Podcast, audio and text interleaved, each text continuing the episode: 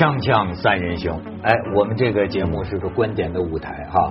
有的时候我我让我最扼腕叹息的是啊，真正好的观点出来的时候，节目结束了。所以咱们那天就讲到孙杨跟霍霍顿之战啊，或者是口水之战。嗯，哎哎，我觉得最后临近结尾的时候，文道有一个观点，我想让他给我们再复述一下。哦，因为我们那天就讲到，我记得那天子东我们提到国家利益。就说我们是不是能够不择手段的来追求国家利益，达到国家利益的最大化？但这时候也需要界定到底什么叫国家利益。你国家利益，比如说运动上场上面的国家利益，我觉得就我们可以粗糙的分成对内对外。对外当然是我们奖牌赢得多，或全世界关注我们，那么我们很有面子，扬我国威，这是个国家利益。对内呢，这是种自我感觉。就我觉得中中国过去几十年呢，都需要透过奥运金牌，你知道我们对金牌多痴迷嘛，对不对？一个运动员拿不到金牌，我们不叫夺银，就像那种我们叫失金，对，就好像金本来就该是你的一样。然后呢，我们很痴迷金牌，然后我们觉得金牌拿不拿得到，拿得多不多，说明了就我们自己的感觉就会好像良好起来了。但是我觉得中国也到了一个时候，就是。我们还在乎这种国家声誉对内对外的这种实质的含金量。你什么叫含金量呢？比如说呃，有一天我们中国运动员无论在哪里，人家都觉得我们的运动员很正直很诚实，我们童叟无欺，但是我们一样拿金牌，或者就算拿不到那么多金牌，但是我们外面尊重我们，而且我们自己也感觉你把那种对自己的诚实的要求内在化，你会有自尊心的。这就相当于什么呢？就相当于我们做工厂，有些工厂有些工工匠他瞎胡闹，弄些假货次货，他觉得能赚大钱，做大了那很好。有些匠人他很骄傲，我一辈子就是这么老老实实这么干，然后干到最后他没做到，但是他一样有很大的自我满足感，他为这个感到很骄傲。我们现在要哪一种？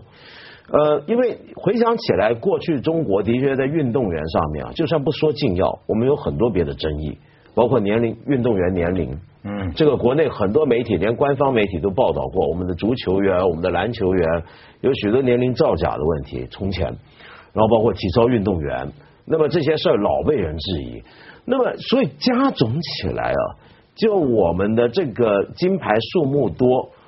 外国要是遇到像霍顿那样的抱坏心眼的人，或者一些本来就瞧中国不顺眼的媒体，他就会拿这个来说事儿。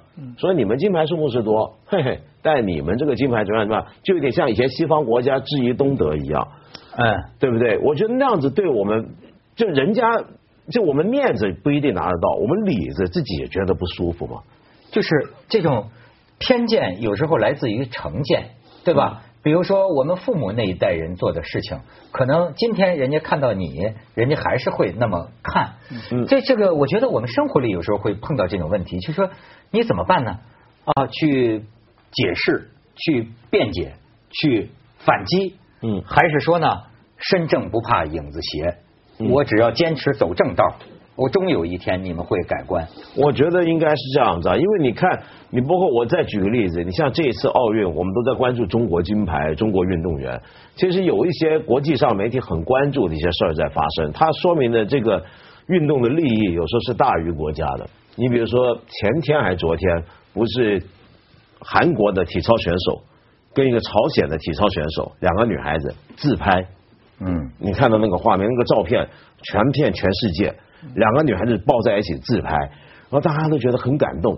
为什么呢？因为你想想看，这是朝鲜运动员、韩国运动员，他们在同一个竞技场上，然后两个女孩子一起拿着手机在自拍，那那是背后是一个萨德，对，那那很感人的一件事情。那是一个，就是说在今天这个国际局势底下，就奥运那个旗的白底是和平嘛。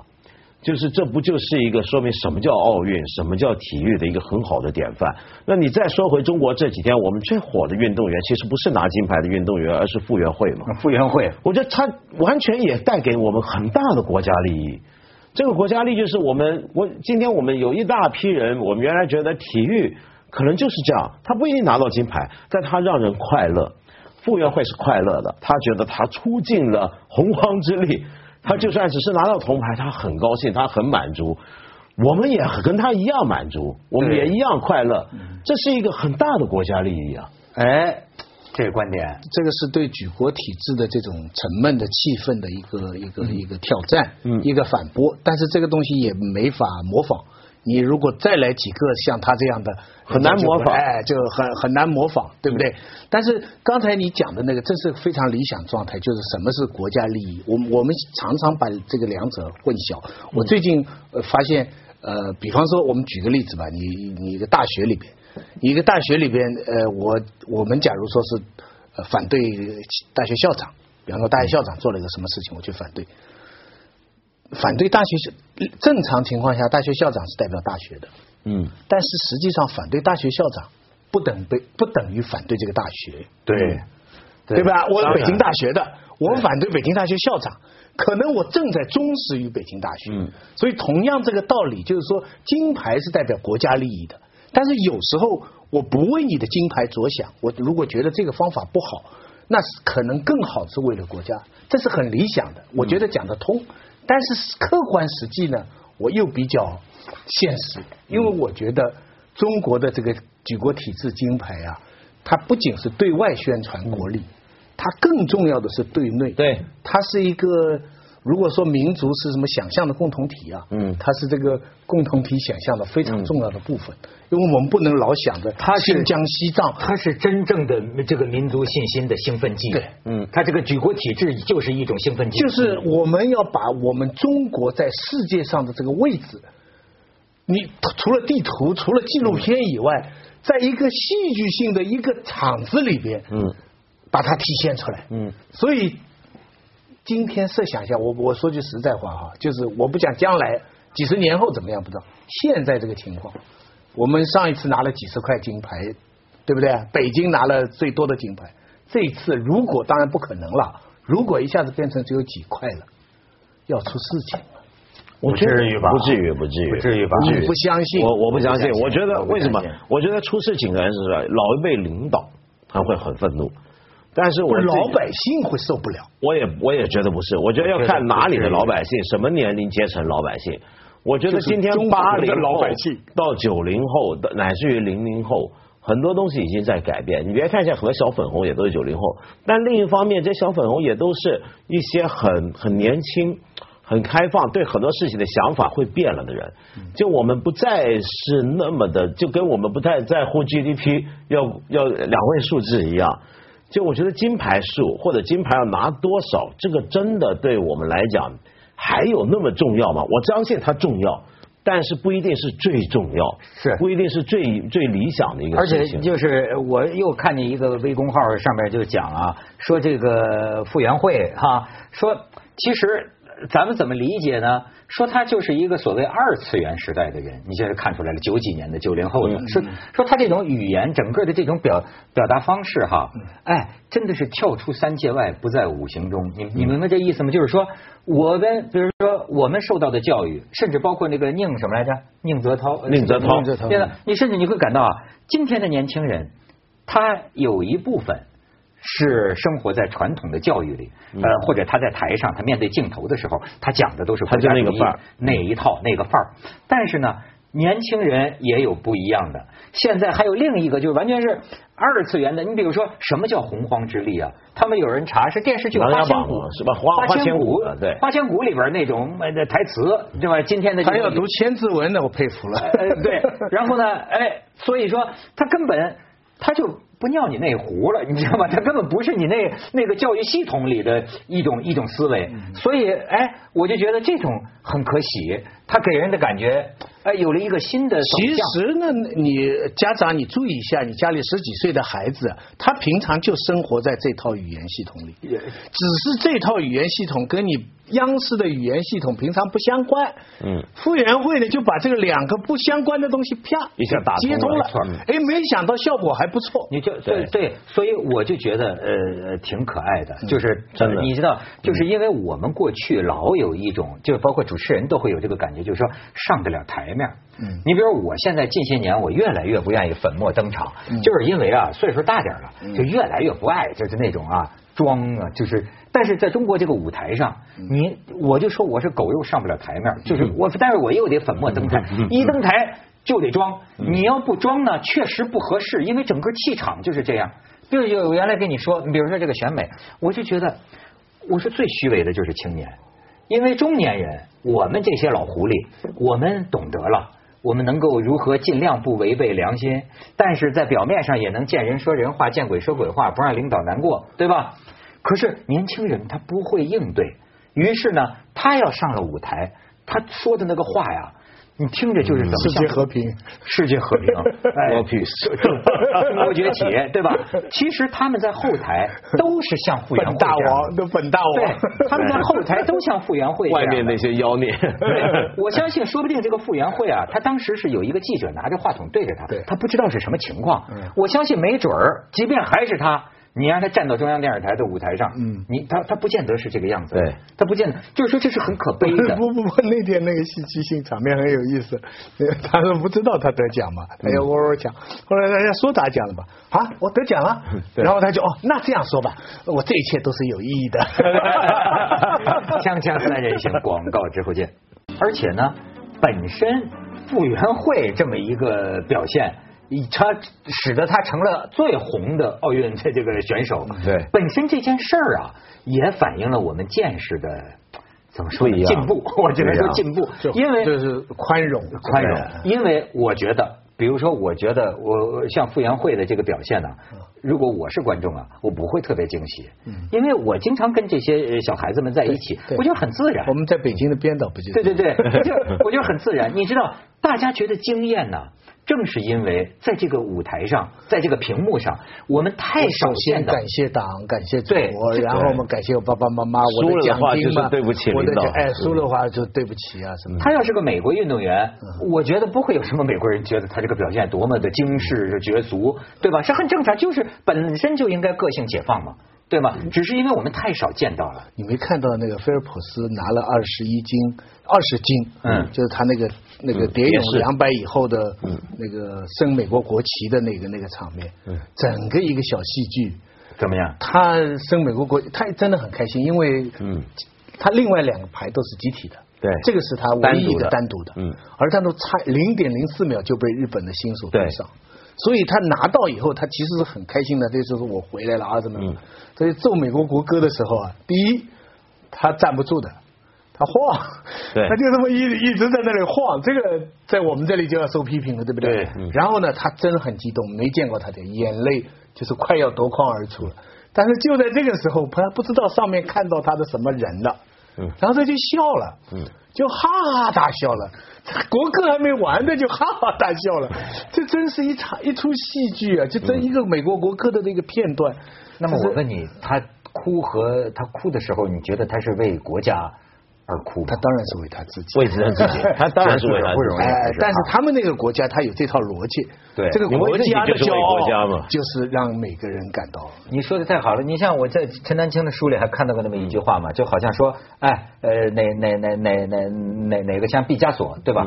毕加索不需要感谢他的国家，反倒他的国家应该感谢他，是吧？是国家也他给国家，当然国家的骄傲。西班牙要感谢毕加索，对，他是这样的。当然也有些运动员呢，他的表态。没有那么像傅园慧那么夸张，但是也非常朴实，非常好。我举个例子，就陈若琳，嗯，他就拿了五个五个金牌下来，他就他用非常朴实的态度就说，嗯、我几乎撑不下去了，嗯，我就是已经熬不下去了，嗯，压力实在太大了，那我终于走到这一个，我话很朴素，但是你完全理解到他。他不是一下子啊，他拿了多少金牌，而且跳水这种项目不像别的地方你是冲冲看啊，那些是你是不可思的，嗯、这是、啊嗯、国家利益啊，嗯、对不对？嗯、所以压力是非常大。而且、啊嗯、还有呢，就是我觉得这些年轻人啊，就我常常看见运动员说，我发现我很容易忘了一点，他们都是小孩，就小年轻，你哪怕就算是孙杨，就从当年刘翔到现在，我觉得这都是一些年轻孩子。然后整个国家整个社会给他很多的压力，他还多了一种压力，就刚才说上了台面该怎么样的压力，然后把他当成一个社会楷模、社会模范，你挣演挣广告费了，你做代言，你就该怎么样怎么样。但说到底，他就是个二十出头的年轻人，嗯、甚至不到二十，有很多十几岁。那你所以像孙杨，像那天我们谈，我就说他哭。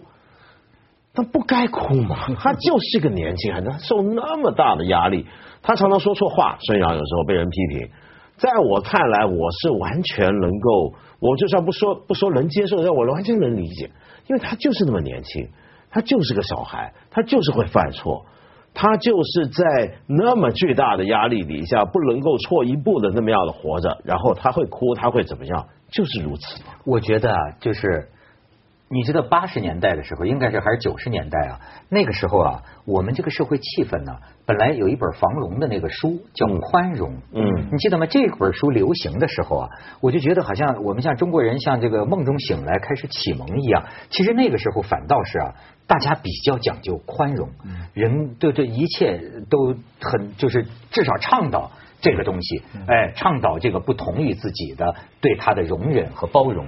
可是讲实在话，我就现在感觉到啊，不大宽容了。这个我我所讲的还不是上层建筑，我所讲的是什么呢？我觉得我不该这这怎么理解这个问题。今天有了互联网，嗯，但是你知道吗？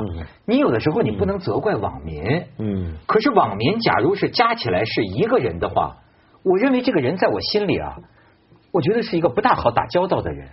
就是太不宽容，你知道吗？就是对于什么都很容易的去去骂呀，而且用过度打击的方式去惩罚别人。但是但是有一个悄悄的变化，以前不宽容啊，是大家是站在所谓国家利益的角度，就觉得你做的这个事情，你哇，国家培养你这么多年，紧要关头你干，你使得我们这个国家荣誉受损失。可是这些年来又有这个东西还存在。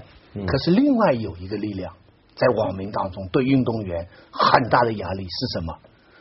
你这么出名了，你做了多少广告啊，嗯，你拿了多少好处啊，你平常是全是我们的偶像啊，嗯，可是你到紧要关头上去你不该说、嗯、薛老师、嗯、你你正好接上我这个两个东西的交错，你正好接上我的茬了。就是我下面就是想说这个问题，就是我觉得很困惑，网民，嗯，他不是一个人，问题是，但是他在我的印象中像是一个人一样，他他是一个一个统一的意识，集体情绪。对，我有时候觉得我不能够责怪任何人，为什么呢？你说，哎，他们心里有一种啊，咱们说宽容，嗯，感觉是混得好的去宽容这个混得不好的，好像不能反过来，你不能去要求混得不好的去宽容。你比如说，哎，有的时候就是说，你不能去责、呃、有个明星啊，你你好像我们很容易说，怎么这个观众这么不宽容？嗯，可是也确实是我有时候觉得这理儿该怎么说？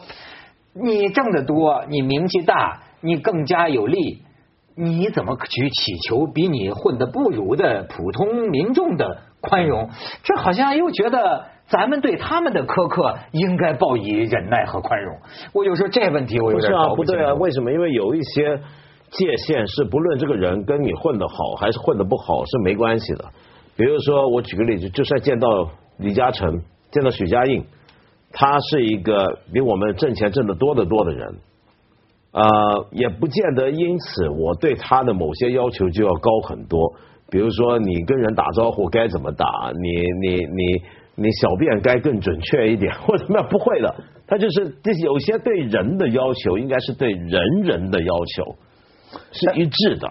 但是呃，如果你买了他的房子啊，嗯、他的房子的确盖得很大问题，嗯、超过那个底线是跌到底线，嗯、而这个房子是他的名，你是相信他的，嗯，那你会不会抱怨呢？当然会啊，对啊，但是这个抱怨不一样，这个抱怨我会抱怨是我作为你的消费者，我买了你的东西之后，我发现你的东西不行，于是我就这个房子的质量问题来质疑你、挑战你，但是我不会说。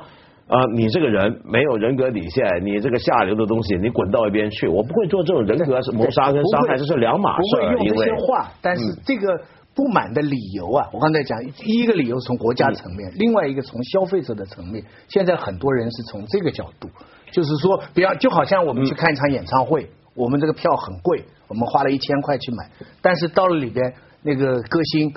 他因为我们不能原谅的原因，很马虎，时间很短，或者什么假唱等等，那你这个时候就至少发嘘声啊，不满意啊，偶像破灭，这个现在就是现在对于运动员的压力其实是两个都在存在。OK， 那就变成另一个问题。如果你说的是消费者有没有权抱怨，消费者当然有权抱怨。问题就来了，假如今天孙杨代言一个广告，那么他代言的广告的产品，骂他的这些人都买了吗？就假如说我真的是你消费者，我就是信了你孙杨，我就看人家，然后你现在表现这么烂，你让我太失望，我亏我还买你代言的产品呢。我觉得 OK， 你可以抱怨一下，因为你我就是看了你孙杨代言广告，我买这东西。但是假如不是买这些东西，我现在我怀疑是不是所有这些天天在骂这些名誉的人都是他们代言产品的消费者呢？呃，不是，再有一个就是说，如果孙杨代言的产品出了问题，我可以让孙杨负责任，我可以骂他。但是我是不是因为孙杨做了广告挣了钱，我就可以说孙杨你怎么找了两个女朋友？我瞎说啊。对，我就可以在其他方面去骂他呢。这就我刚才说的嘛，有些人跟人的很多的界限，基本界限要清楚。就我没有，比如说我买了李嘉诚房子，我发现不行，长市你盖的什么烂楼，我骂他，但是我不能够质疑说你怎么，你当年你跟你太太那事儿是怎么回事？是，这是两码事。李李李德李德凯的那个孩子是怎么回事？他让我很不爽。你你这个好像有点打哪儿去了是吧？锵锵三人行广告之后见。哎，我觉得我们这个锵锵跑题儿跑不停啊，很吻合人民群众的兴趣。你看看奥运会，我觉得基本上主要是跑跑题儿，是吧？就是哎，拿了金牌，如果没有这些赛后采访，没有这些相骂相杀，这没有可聊的，没有戏剧了。对，所以连这个傅园慧啊，你也可以发现，他一跑题儿，咱长知识。你看这个这个，现在大家在媒体上都聊，这这我一时洪荒之力。好，然后再往下看。这个中国地震台网速报，洪荒是指地球形成以后的早期状态，一切都在混沌蒙昧之中。那时候地壳很薄，地震频发，温度极高，造山运动引发多次大洪水啊！怎么着？这个可见洪荒之力确实很强大。什么？我游得有这么快吗？对，好 ，C C T V 的 news， 你看这用用英语，徐老师给咱们翻翻英语，这是画框起来的。他那个是叫做。Prehistorical powers 就是史前的力量，史前力 量, 力量。哎，再往再往下看，好，查出根据了。这这天地玄黄，宇宙洪荒。哎，对，你说洪荒确实是史前有这个意思。所以现在这个看体育比赛啊，原来传统的球迷啊，现在发展成粉丝。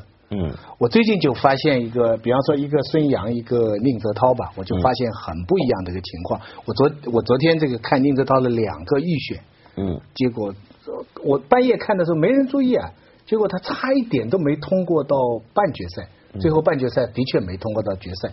我以为这个他的粉丝们会很伤心，原来他们一点不伤心，嗯，他们照样支持，嗯，就是说啊很不容易啊，这个帅哥啊，这国民老公什么什么。嗯就是说，真的是两种，像你看孙杨这种啊，是你好，我们捧你，嗯啊，崇拜你。但你一一旦不行，就像以前刘翔这样，一旦不行，哇，那个失望啊，这个上来骂啊什么。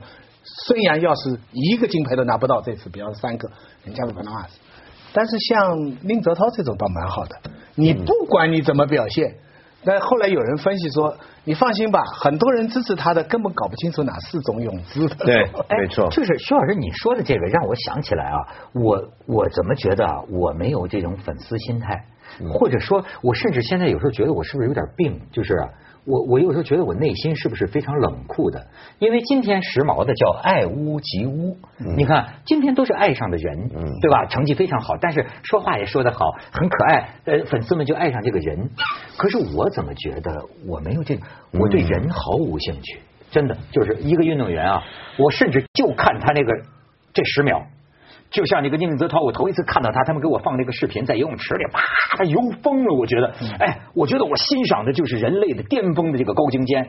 至于说完了，这个人呐、啊，一点兴趣都没有。我甚至觉得我是不是很冷漠？就我对运动员就是这个兴趣，我对这个人完全不感兴趣。我就对他在某种状况下的那个那个巅峰啊，体能到巅峰的那一刻，因为你是我欣赏、这个、你是你是弯的嘛，你不是直的嘛。但是还有一点就是你要想清楚，其实你欣赏那十秒也不是跟他这个人没有关系的，因为他之所以能有那十秒，就很决定于他平常是个什么样的人，他怎么样要求自己，他怎么样生活，他怎么样来锻炼，那是一个很复杂的。一个运动员是整个生活方式的总体的改造。就像你看，我跟你们不同，我看足球赛啊，嗯、我的立场都不太明确。嗯，我就看那个最牛的，那带球哗过来进球了，我就享受。敌方队员这么来一下，我也享受。我好像只是爱看最好的，不管他是哪波。进进入不到。